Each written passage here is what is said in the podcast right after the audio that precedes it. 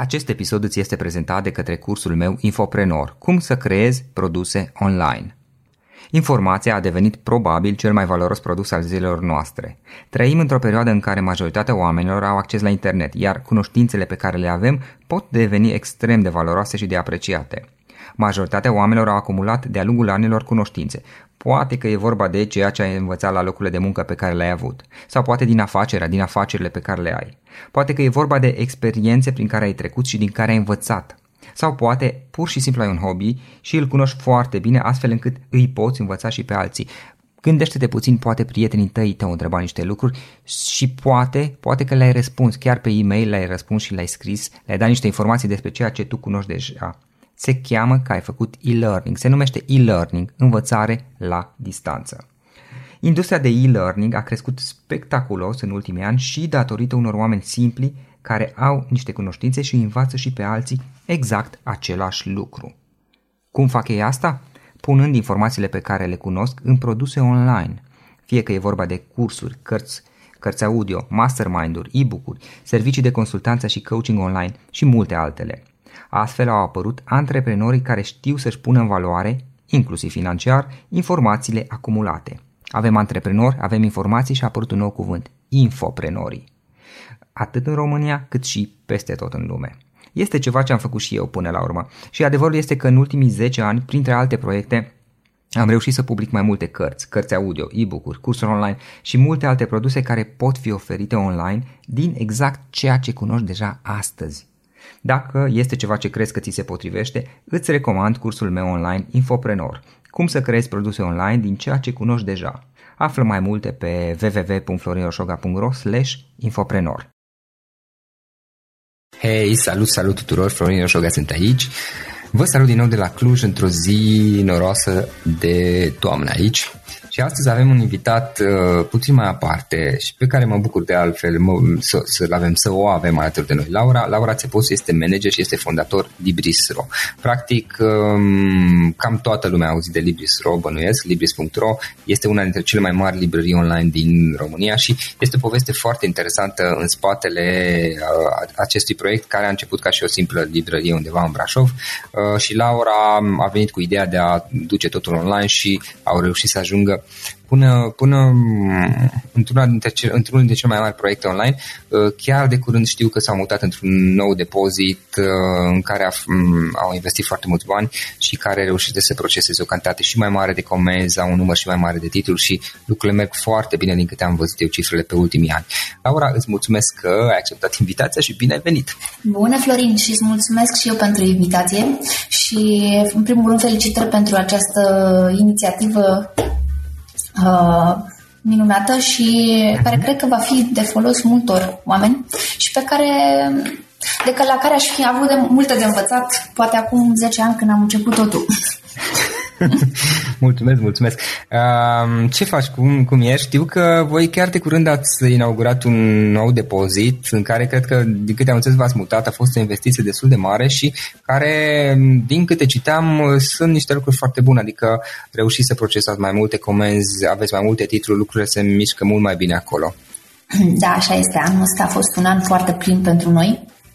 Uh, foarte greu și dar uh, a trecut cu bine. Uh, suntem într-un depozit mare, frumos, așa cum ne-am dorit și cum am visat întotdeauna. Uh, și este bine, suntem pe calea cea bună. Da? Ok. Laura, hai să luăm puțin pe rând. Care este povestea Libris.ro? Um, citeam că totul a început cu o, o mică, zic eu, o mică librărie din, de undeva din, din Brașov uh, și sunt sincer și eu curios. Care este povestea ta până la urmă? Care este povestea Libris? Cum a, început, cum a început? Cum a început totul? Uh, da, Libris a început acum 27 uh, de ani Uh, Libris este firma înființată de unchiul și de mătușa mea, Ana și Virgil Oniță.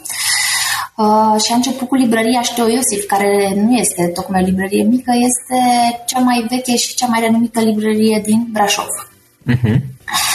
Uh, povestea mea. Eu am crescut uh, în Constanța, acolo m-am născut, iar la 19 ani am plecat uh, către Brașov Eu am dorit să merg în București, mama mea nu m-a lăsat, ce considera București așa un oraș terifiant. A zis nu, în București nu, mergi la Brașov. în Brașov avem și protecția familiei, să zic așa. Și atunci asta a fost. Am plecat în Brașov. Uh, am făcut facultate aici și din anul 2 uh, am dorit să mă angajez pentru că aveam nevoie să mă susțin financiar. Inițial, uh, pentru că am vrut să fac lucrurile singură, neajutată, uh-huh. mi-am căutat foarte mult de lucruri, era foarte greu pe vremea aceea să-ți găsești un loc de muncă. Odată locuiam în Cămin, nu aveam buletin de Brașov, Uh, dar am fost foarte insistentă și determinată și până la urmă am găsit un loc de muncă, sincer să fiu, nici nu mai știu care și atunci unchiul și mătușa mea, care nu erau de acord cu a face facultatea și a lucra în paralel, au zis, uh, bun, nu te lăsăm în altă parte, vii la noi. Și atunci am angajat în librărie. Uh, am făcut în paralel și facultatea, am lucrat și în librărie, am făcut de toate. Am învățat de toate, am fost librar, apoi mi-a plăcut foarte mult muzica, am trecut la raionul de muzică. Apoi am zis trebuie să învăț și contabilitate, că uh-huh. de fapt facultatea de științe economice, am intrat și în zona aceasta. Practic făceai contabilitatea pentru librărie? Uh, da, la început am fost învățăcel, să zic așa. Uh, după aceea, după câțiva ani buni, am preluat și contabilitatea. Uh, dar făceam multe lucruri în paralel. Uh-huh. Mi-a plăcut întotdeauna muzica, adică n-am avut un singur rol în librărie, am învățat uh, efectiv pe toate. Da. Am terminat facultatea, apoi mi-am dat și examene, am devenit și expert contabil. Am uh, început să cochetez cu ideea de a avea firma mea și credeam că drumul meu este cel de a avea o firmă de contabilitate și mi-am luat examenele, am început să în paralel să țin și contabilitatea mai multor firme. De fapt, am avut firma mea de contabilitate uh, și, din fericire, uh, am picat un examen de trei ori, acela de consultant fiscal. Din fericire? Da, din fericire. Nu, n-am... Uh, asta cred că a fost una, unul din, uh, una din șansele mele, pentru că eu vedeam că acela este drumul meu. Dar nu era acela. Uh, era un contabil foarte bun și acum cred că sunt. uh-huh. cred. Dar uh, nu mi se potrivea. Nu, nu, nu era ceea ce mă făcea bucuroasă, fericită, împlinită. Și atunci... Acum, acum privind în retrospectivă, îți dai seama că acea întâmplare neplăcută, de fapt, a fost un lucru foarte bun. Care... A fost o mare dezamăgire pentru mine, pentru că eu am fost copilul care am luat toate examenele, note mari. Adică a fost uh, primul examen din viața uh-huh. mea pe care l-am picat și l-am picat de trei ori. deci au trebuit trei semne ca să fac ceva. uh, și în, prin 2008-2009 deja exista un trend, să zic așa, cam toate firmele își făceau un magazin online. Deja concurența avea magazin online. Libris avea un site de prezentare, dar nu avea magazin online. Uh, Libris este firma, maga- uh, librăria este librăria Ștefan Octavion Iosif. Uh-huh. Și atunci uh, am discutat noi, între noi și am spus uh, trebuie să facem un magazin online și pentru librista. Uh-huh. Și atunci mi-am asumat acest proiect. Am zis o să mă ocup eu de librăria online Libris. Dar nu vreau să fie doar o librărie online care expediază câteva comenzi, vreau să fie cea mai mare librărie online din țară. Ok. La momentul acela habar n-aveam ce înseamnă asta, habar n-aveam uh, nu știu, dacă mă uit înapoi, stau și mă gândesc că am fost ușor inconștientă, adică ca să-ți dai seama, eu la momentul respectiv nici măcar nu știam că există platforme e-commerce. Nu știam că există nimic despre SEO, AdWords, PPC, affiliate marketing, nimic, nimic, nimic. Uh-huh. Știam doar că Libris.ro va deveni o mare librărie online. Uh, în momentul acela eram angajat a librăriei, aveam în paralel aveam și firmele mele de contabilitate la care le țineam contabilitatea și mhm. câștigam uh-huh. bani suplimentari.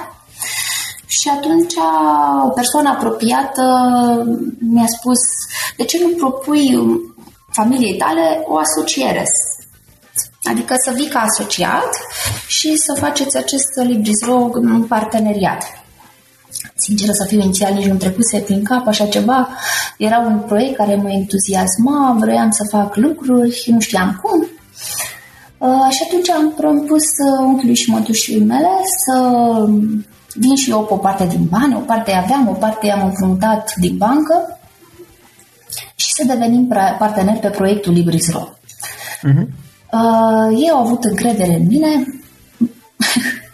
uh, și de aici a pornit totul. Uh, Investiția inițială ce ați făcut-o? Un software în, în stoc de, de, de cărți? Inițial au fost uh, aproximativ 100.000 de euro. Nu, stocul de cărți era. Am, poftim? Asta când era 2008, 2009, când era? Da, 2009, da. Uh-huh. La începutul 2009, cam în ianuarie 2009, am început să lucrez uh, la Libris.ro.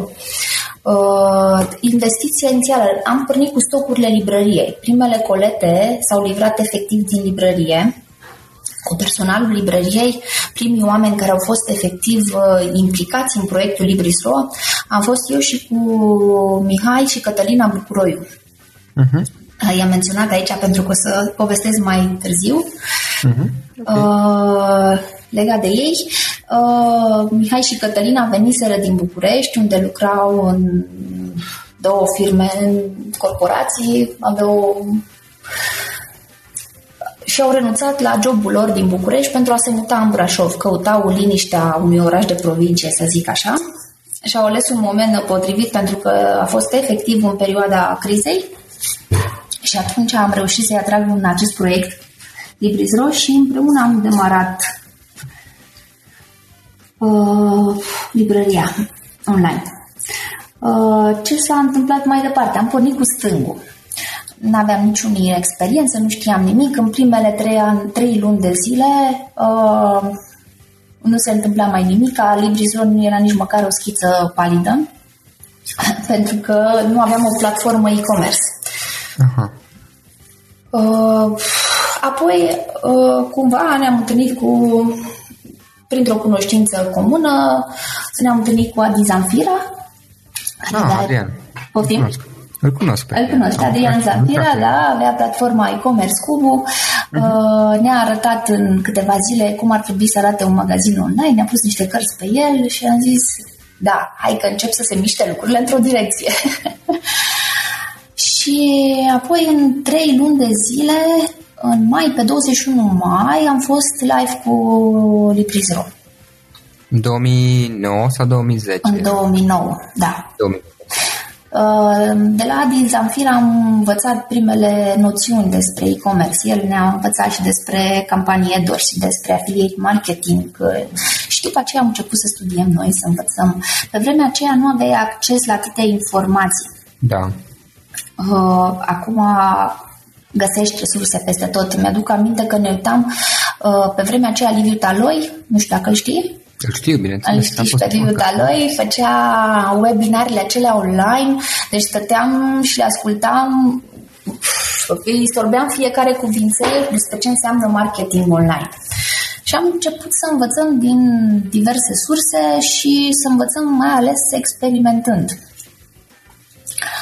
Uh, ce să zic, am făcut foarte multe greșeli, s-au pierdut mulți bani de-a lungul timpului, dar uh, am învățat și am înaintat treptat.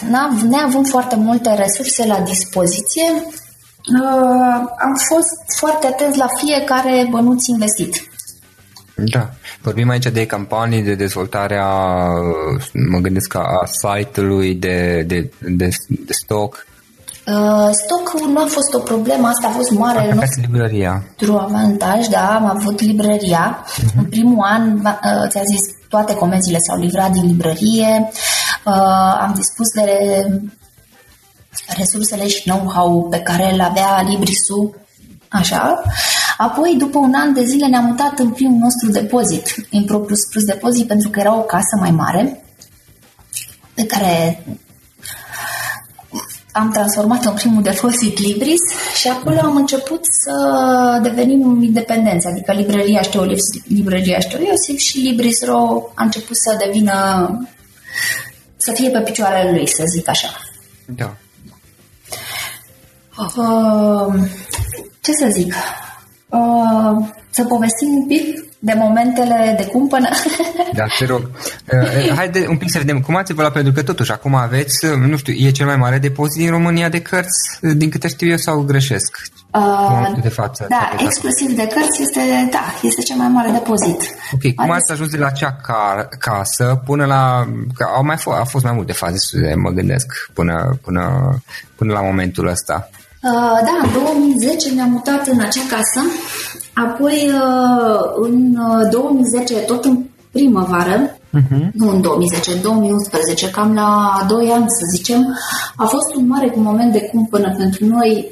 Mm, multă lume n-a știut la momentul respectiv, pentru că lucrurile în economie nu mergeau cum, cum ar trebui. Uh, librăria Știu Iosif uh, nu avea, eram în plină criză cu toții. Uh-huh. Resursele financiare, financiare se cam uh, terminaseră. Uh, și atunci a fost un moment de cumpănă pentru noi. Efectiv, în primăvara aceea nu știam încotro să luăm și nu știam uh, cum să facem să mergem mai departe. Și în acel moment de cumpănă a apărut, uh, am apărut o oportunitate. Emag își lansa marketplace-ul Ah, da, și... Da, da și ehm, căutam un vendor. Pe atunci strategia EMAG era un singur vendor. De fapt și ei făceau un pas important, era destul de delicat, uh, aveau nevoie de un vendor foarte serios, care să nu prăfuiască imaginea EMAG. Eu știam că doresc să intre cu carte și cu jucării și atunci am zis, uite, asta ar putea fi o portiță pentru noi. Și am avut, uh, mi-aduc aminte atunci că am scris uh, cel mai dificil mail, cred că, din viața mea, l-am scris și l-am rescris de câteva ori. Uh, erau multe alte magazine online care erau mai bine poziționate de pe, decât noi. Deci aveam concurență puternică, încă eram micuți la vremea aceea și ne-am gândit nu o să ne aleagă emagul tocmai pe noi. Zic, da, trebuie să încercăm. și atunci am scris uh, acel mail gândindu-mă ce își dorește EMAG de la un vendor și cum facem să ajungem în atenția lor și să ne ia în considerare. Și nu știu dacă a fost bine scris mailul, nu știu dacă nu au fost alții care au scris genul ăsta de mail, dar uh, ne-au ales pe noi. Poftim? V-au ales pe voi. Da, am avut atunci și șansa să cunosc niște oameni deosebiți în echipa EMAG. Am lucrat uh, direct cu echipa lor, de atunci am cunoscut pe Radu Apostolescu, pe Bogdan Aximia.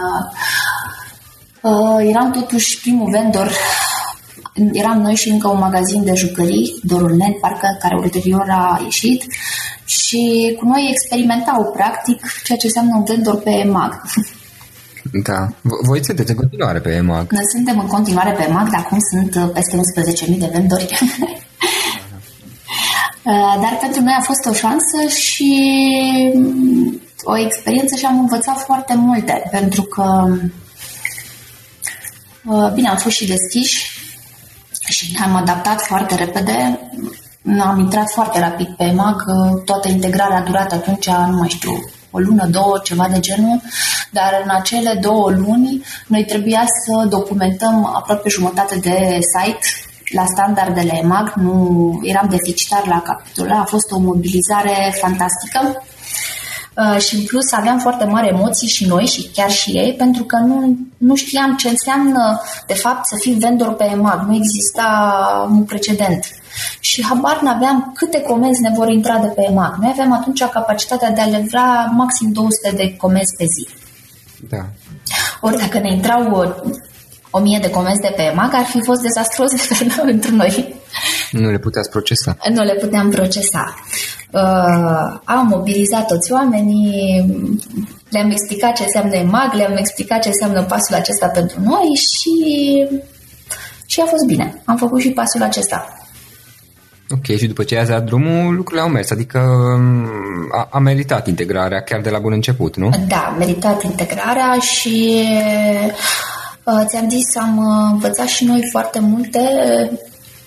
Uh, am văzut ce înseamnă, am văzut, învățat foarte multe din punct de vedere marketing, am văzut ce înseamnă punct, uh, publicului marketplace, ce înseamnă publicului magazin uh, specializat, ce butoane trebuie să apeși. A fost și este în continuare o experiență bună pentru noi, uh, EMAG. Ok, la acel moment erați tot în uh, sediul inițial, acelul, acea casă pe care ați avut-o prima, nu? Uh, da, da, da. Eram uh, doi ani am stat în casa aceea, după aceea ne-am mutat în primul depozit adevărat, care era închiriat. Uh-huh. Nu mai știu, parcă în 2013. Asta era undeva lângă Brașov, în Brașov? Uh, în Brașov, în Brașov, în Brașov, da. Uh, la început am închiriat o treime din uh, depozitul respectiv uh, pentru că atât aveam nevoie. După aceea am luat încă o treime și încă o treime și după aceea încă un depozit și tot așa. Uh-huh.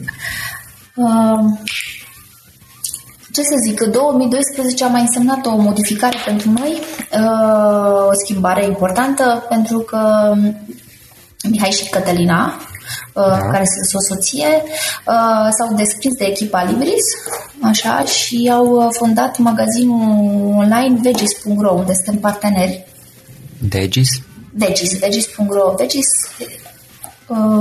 este lider de piață pe segmentul naturiste. Aha, ok.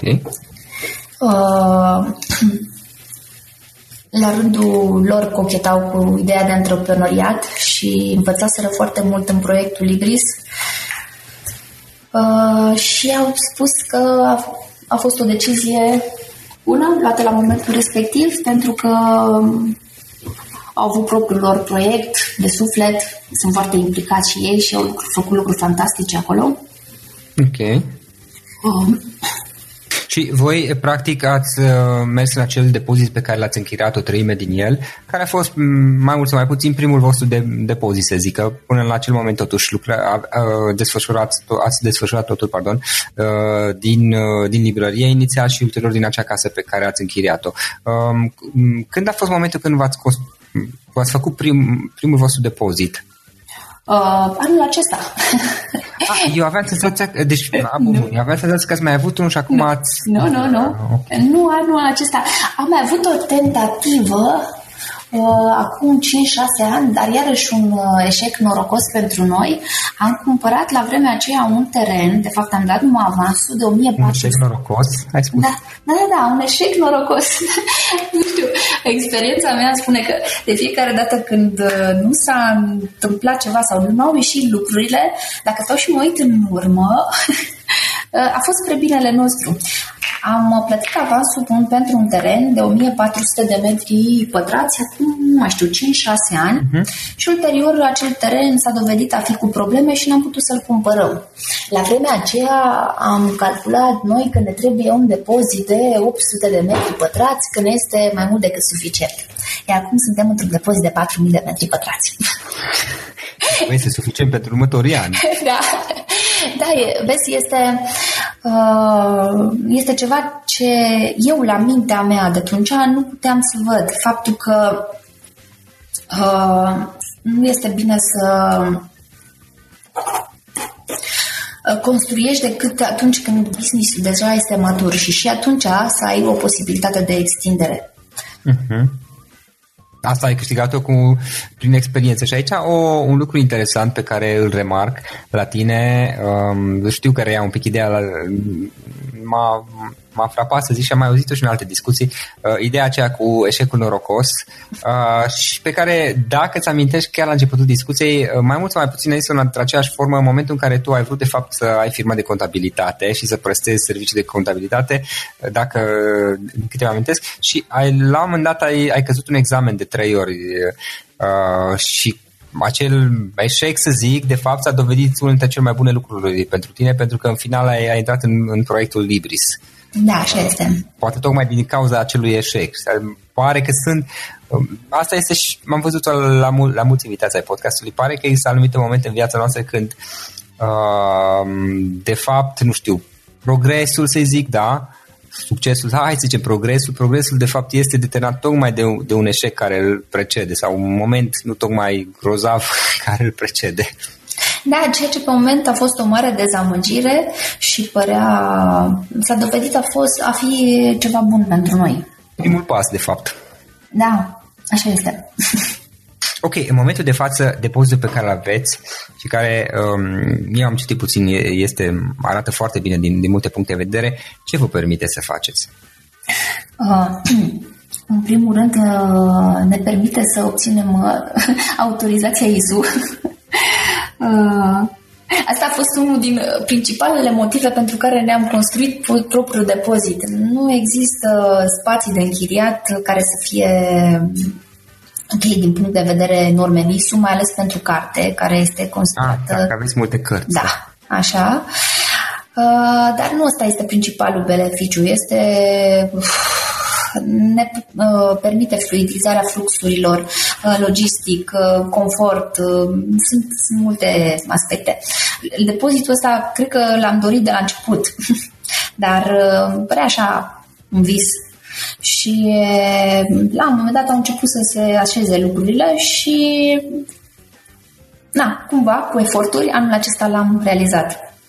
A, a fost totuși o investiție destul de mare, din câte am înțeles, 4 milioane de euro în, to- în final. A, da, partea și mai uh, simpatică a fost că investiția estimată inițială a fost de 3 și am ajuns la 4 și este o investiție foarte mare pentru noi, dar uh, pe parcursul anului, ca așa cum se întâmplă cu orice construcție, bugetele cresc, bugetele cresc. Da, am înțeles că au fost niște chestiuni și legate de software și legate de securitate și așa mai departe. Da, da, da. În, moment, în momentul de față, câte comenzi puteți să procesați uh, pe zi? Uh, mi-am amintit de acele, câte ziceai, 200 de comenzi când ați intrat pe, pe marketplace-ul la EMAG. În momentul de față, câte comenzi puteți să procesați voi? Care e capacitatea voastră maximă, să zic? Am uh, procesat acum cam 4.000 într-o zi. Uh-huh. 4.000 de zi, pe zi. Și până unde Dar, puteți poftim? merge? Până unde puteți merge? Mm, putem depăși 10.000, 12.000. Ok. De la 200, totuși. Plus că, nu, mai este, mai este un aspect aici unul dintre motivele pentru care acum uh, te-am spus că noi am, am, am avut șansa să cunosc de-a lungul timpului oameni foarte deosebiți și care, de la care am învățat foarte multe. Și din relația cu Emagu am avut contact efectiv cu oamenii care se ocupau de logistică și acum 5 ani îmi spuneau Laura, voi nu puteți scala și nu înțelegeam ce înseamnă lucrul ăsta. Laura, voi nu puteți scala, trebuie să schimbați sistemul. și după aceea am realizat ce înseamnă nu putem scala anul trecut, când efectiv ne-am sufocat. Adică în fostul depozit puteam procesa până la 3000 de comenzi și cam atât. Nu mai puteam nici angaja. Uh, la noi dura cam șase luni de zile să pregătești un om să învețe depozitul. Adică dacă aveam o creștere bruscă, noi nu aveam capacitatea să o livrăm. Acum un om intră în depozit și învață cam într-o săptămână, pentru că am intrat cu un VMS, un sistem de uh, warehouse management system uh-huh. și atunci putem scala rapid. Dacă noi avem o creștere bruscă, că avem capacitatea de a scala. Da, da, ok. Piața de carte cum a evoluat față de acum 10 ani, să zicem, de când ați început voi? Am înțeles că a evolu- ați, ați avut, nu știu, noroc, noroc în ghilimele, deci a, v-a ajutat și faptul că, totuși, de-a lungul anilor, piața de carte în România a tot crescut, din câte am înțeles. Mm, nu este nu? chiar așa. Piața okay. de carte a avut un vârf în anul 2008, înainte de 2009, uh-huh. când s-au făcut și niște lucruri, s-au dat niște vouchere pentru profesori. Bine, atunci lucrurile mergeau firesc, normal eram în prim, plin avânt economic. Apoi a avut o perioadă de recesiune foarte destul de lungă. Abia anul acesta avem semne că întreaga piață de carte a început să crească. Uh, avantajul nostru în toată povestea asta a fost că noi am fost pe un canal în creștere. Piața de, cre- de carte nu era și nu este, s-au închis foarte multe librării, uh, dar s-au, uh, deci cumva online nu a intrat în zona librăriei tradiționale, librăriei A, a luat practic din vânzările librăriilor. Da. Tradiționale, ok. Și na, ne-am uitat peste cifre, am văzut ce se întâmplă și anul ăsta, am spus, a fost un an foarte puternic și foarte provocator pentru noi. Am zis că noi suntem mai mult decât vânzători de carte, avem uh, uh, cum se spune, avem o misiune, avem, trebuie să facem ceva pentru ce înseamnă cartea în România și pentru ce înseamnă... Și anul ăsta am demarat și o campanie pe cont propriu. Uh, uh, respect yourself? Da, da, da. Ok, hai spune câteva cuvinte, chiar, chiar vreau să vorbim și despre asta. Respect yourself dăruiește uh, timp pentru lectură. Uh, toată lumea ne zice piața de carte este mică și este mică, este undeva, cred că este chiar sub piața de carte a Bulgariei. Uh, în România nu am, oamenii nu citesc, uh, dar nici nu se face nimic în sensul ăsta. Și atunci am zis că nu are sens să ne plângem că nu pică de sus și nimeni nu face nimic, hai să facem noi ceva și să pornim de undeva cu resursele noastre așa cum sunt. Și anul ăsta am demarat această campanie. Uh, sunt oameni care le-a plăcut. Uh, am încercat să vedem puțin ce ar determina oamenii din jurul nostru să aloce mai mult timp lecturii uh, decât altor activități nu atât de constructive, gen televizor, gen uh, social media și așa mai departe. Uh, am intrat în școli, am adoptat, să zic așa, în ghilimele, două școli din Brașov, ca să ne fie și mai simplu, una din mediul rural și una din mediul urban. Uh-huh. Și am făcut niște lucruri acolo, le-am dotat uh, bibliotecile cu um, cărți uh, adaptate zilelor noastre. Pentru că ce am observat, bibliotecile în general de la noi se aprovizionează. Majoritatea aduc în atenția copiilor clasicii. Da. Acele vechi povești, pe care generația asta nu le mai citește, nu le mai dorește. Sunt da, căr- da, am observat și eu cu copilul meu, exact așa este. Da, adică copiii din ziua de astăzi nu se mai uită nici măcar la aceleași desene animate la care ne uitam noi. Da, da, da. Sunt atrași de alt gen de povești, de alt tip de cărți. Și atunci am zis, da, bun, uh, punem în acele biblioteci acele cărți care să-i atragă pe tinerii zilelor noastre. Uh, mai mult, am pus în bibliotecile acelea cărți pentru părinți pentru care e principala scuză de ce nu citești? Păi n-am timp sau n-am bani.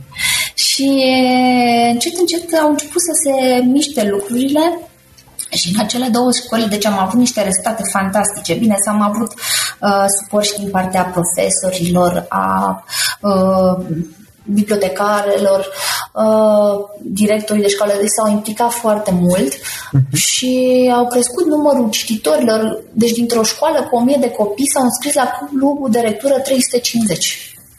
Mie, okay. mie mi se par niște rezultate fantastice. Adică noi credem tărie în acest proiect și credem că dacă se fac niște lucruri, putem să mergem și noi într-o direcție. Și este extrem de important pentru o țară să aibă oameni culți și citiți. Știu că ați avut uh, și ieșiri în, în, în presă, dacă nu mă înșel, și cu o serie de personalități care au susținut campania în mod public și s-a vorbit despre ea la un moment dat. Cred că vara asta, parcă. Dacă, dacă... Da, da, da. Am avut uh, Tudor Chirilă, ne-a susținut uh-huh. campania uh, și sunt mai mulți. Eu, uh, uh, au fost uh, și ziare, o grămadă care au publicat, au scris despre campania respectivă. Da. Noi, noi sperăm că aceste da. ceea ce putem face noi este foarte, foarte puțin, pentru că fondurile sunt reduse.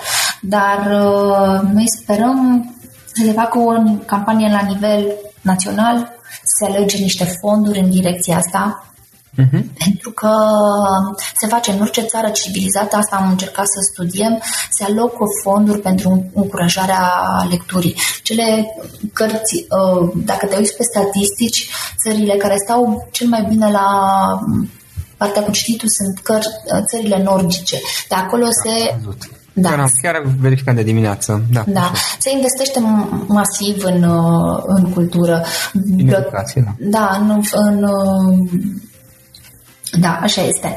Și atunci se pot face niște lucruri și trebuie să mergem în direcția aceea.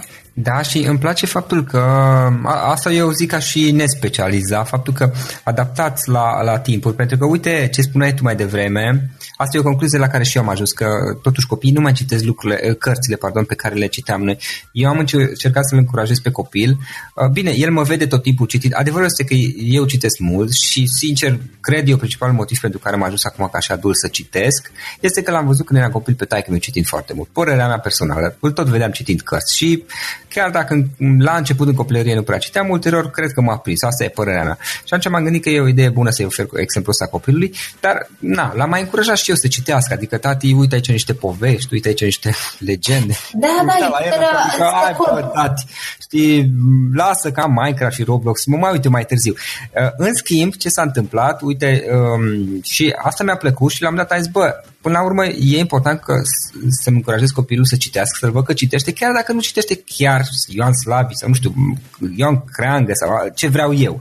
Uh, sunt o felul de cărți, era una chiar de curând, Cre- Crăciunozaurul, cred că se numește, a insistat să o cumpere, probabil de la alți copii, e de un autor străin, îmi scapă numele, ceva legat de Crăciun este și un dinozaur și lucruri de genul ăsta și mai, tot felul de cărți de genul ăsta care nu sunt chiar clasici, adică nu sunt deloc clasici, hai să fim serioși. Dar până la m-am gândit și am zis, măi, ce mai important e că totuși, la fel cum ziceai și tu, ce mai important e să citească, chiar dacă nu citește chiar ce ne-am dorit noi.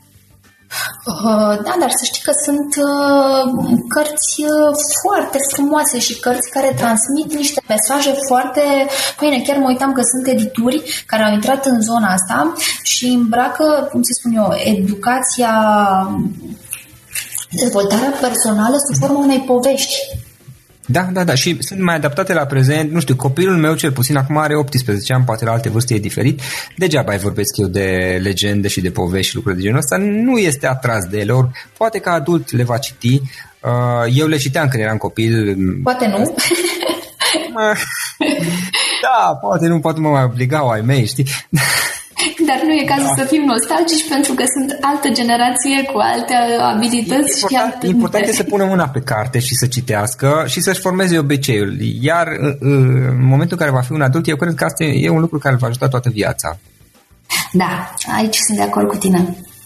Bun. Uh, Laura, uh, o altă întrebare, scuze că te întreb. Da. Care sunt în general cărțile cele mai uh, comandate, mai cumpărate? Ce tipuri de cărți? Bănuiesc că uh, ficțiunea, mă gândesc. Da, ficțiunea pentru că este oferta cea mai bogată, dar uh, sunt uh, și zonele nișate. Este zona de dezvoltare personală, dezvoltare spirituală. A, a doua după ficțiune sunt cărțile pentru copii. Ca drept dovadă, părinții, chiar dacă nu citesc, dorești ca urmașilor să citească. Încurajează. Încurajează, încurajează să citească. Chiar avem la un moment dat niște statistici de pe Libris și într-o zonă, nu dau județul, orașul, uh-huh. uh, erau două, doar două categorii de cărți comandate. Cărți pentru copii și cărți pentru examenul la poliție. Deci deloc beletristică extrem, extrem de puțin. Și uite, oamenii ăștia nu citesc, dar doresc ca copii de asta nu să citească. Dintre autorii români, în general, cam ce se, cum, se comandă din, dintre cărțile autorilor români? Dintre cărțile autorilor români, uh, e un trend acum, că vorbeam de social media, uh-huh. autorii români uh, care știu să interacționeze cu publicul și știu să se, pot, să se poziționeze și știu să, și în felul ăsta își vând cărțile. Uite, exemplu de Black Friday la noi, cel mai vândut autor a fost Petronera Rotar, care are blogul blog și care interacționează foarte mult pe social media. Uh-huh. Uh, Irina Binder, mă gândesc că s-a vândut bine. Irina Binder, da. Uh-huh. Ok, deci în general pe beletristică. În general pe beletristică, da. Ok. Ce cărți ne recomanzi tu? Mm, eu ce, ce cărți? Uh, în momentul ăsta eu citesc cam două genuri de cărți, cărți de business și cărți de dezvoltare personală și cărți de spiritualitate. Uh-huh. Uh,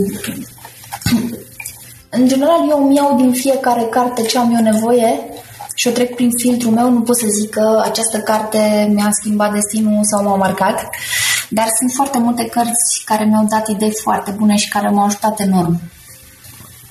Uite că vorbeam despre cărți pentru copii. Uh, ultima carte care citesc copiilor mei și este fantastică se numește Țup, Salvatoarea Iernii. Este o carte motivațională foarte bună pentru copii, pentru că eu am două tipuri de lecturi, lecturi cu copii și lecturi pentru mine. Aha. Așa. Uh, cartea lui Marius Ghenea despre antreprenoriat este o carte da. foarte bună. Da. Asta am citit-o mai de mult, nu acum. Uh, pentru cine își dorește să-și facă un magazin online, uh, cum să livrezi fericire, uh, este da, o carte... Poftim? O știu, cartea acum am un lapsus în scapă numele autor. Da, Tony și nu știu exact cum se pronunță, dar cred că... Ah, da, de la, de la Zappos, Tony. De la Zappos, da. da. Da, mi-a plăcut enorm cartea aceea. Uh, o carte fantastică despre leadership este cartea lui Simon Sinek, uh, Liderii mănâncă ultimii. Ah, aha, ok. Uh, ce să mai recomand? Uh, Taleb, Nassim Taleb, uh, îmi place foarte mult dar am citit uh, doar Antifragil, Lepăda Neagră n-am apucat.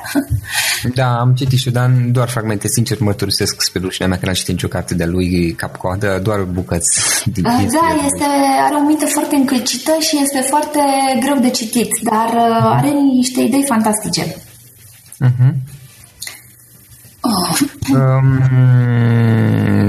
ce vreau să te mai întreb, da, ce instrumente folosești tu? Până la urmă, totuși, uh, e un proiect pe care l-ai pornit de la zero, într-o perioadă în care magazine online, acum 10 ani, ei erau, dar într-o măsură mult mai mică și nu, nu erau așa de dezvoltate. În momentul de față aveți, tocmai ați finalizat de pus la punct un depozit de, de 4 milioane de euro investiție prin care puteți să procesați, cât spuneai, 10.000 de comenzi pe zi, parcă, uh, da. care sunt, nu știu, diverse eventuale instrumente, aplicații pe care, pe care tu le folosești, servicii care te ajută în activitatea ta? Uh, s-ar putea să te surprind sau dezamăgesc sau nu, uh, dar eu folosesc foarte mult hârtie și pixul. Ok, Deși Libris înseamnă foarte multă tehnologie, uh, to-do list-ul meu este... Poftim? O agendă, mă gândesc. Nu agenda, eu am to list pe masă, așa, pentru că îmi place să scriu și să șterg așa cu carioca tot ce am bifat. Uh-huh. Mai folosesc Google Calendar pentru programare de întâlniri și așa mai departe. Și uite, am, legată de durerile creșterii, legat de durerile creșterii, în momentul de față uh, pot să spun că suntem într-o etapă în care trebuie să privim altfel lucrurile. Noi am ajuns la început am fost 3, acum suntem peste 100 da. și pf, trebuie să învăț în continuare cum să fim organizați și cum să mergem mai departe în formula aceasta și chiar mai mare. Adică lucrurile se schimbă mintea unui manager care are un colectiv de 10 oameni uh, este diferită de un mintea unui manager care are 100 probabil și foarte diferită unuia care are 1000, 2000, 3000 da, da, da. Iar poate lucrurile care v-au ajutat să creșteți până acum, poate mm-hmm. aceleași lucruri nu mai sunt potrivite mai departe. Da. Într-adevăr. Uh, Laura, în final, o ultimă întrebare mai am. Um, dacă ar fi să lași ascultătorii podcastului cu o singură idee, care ar putea fi aceea? Uh, o singură idee E foarte important să, să crești, să te dezvolți și să înveți permanent.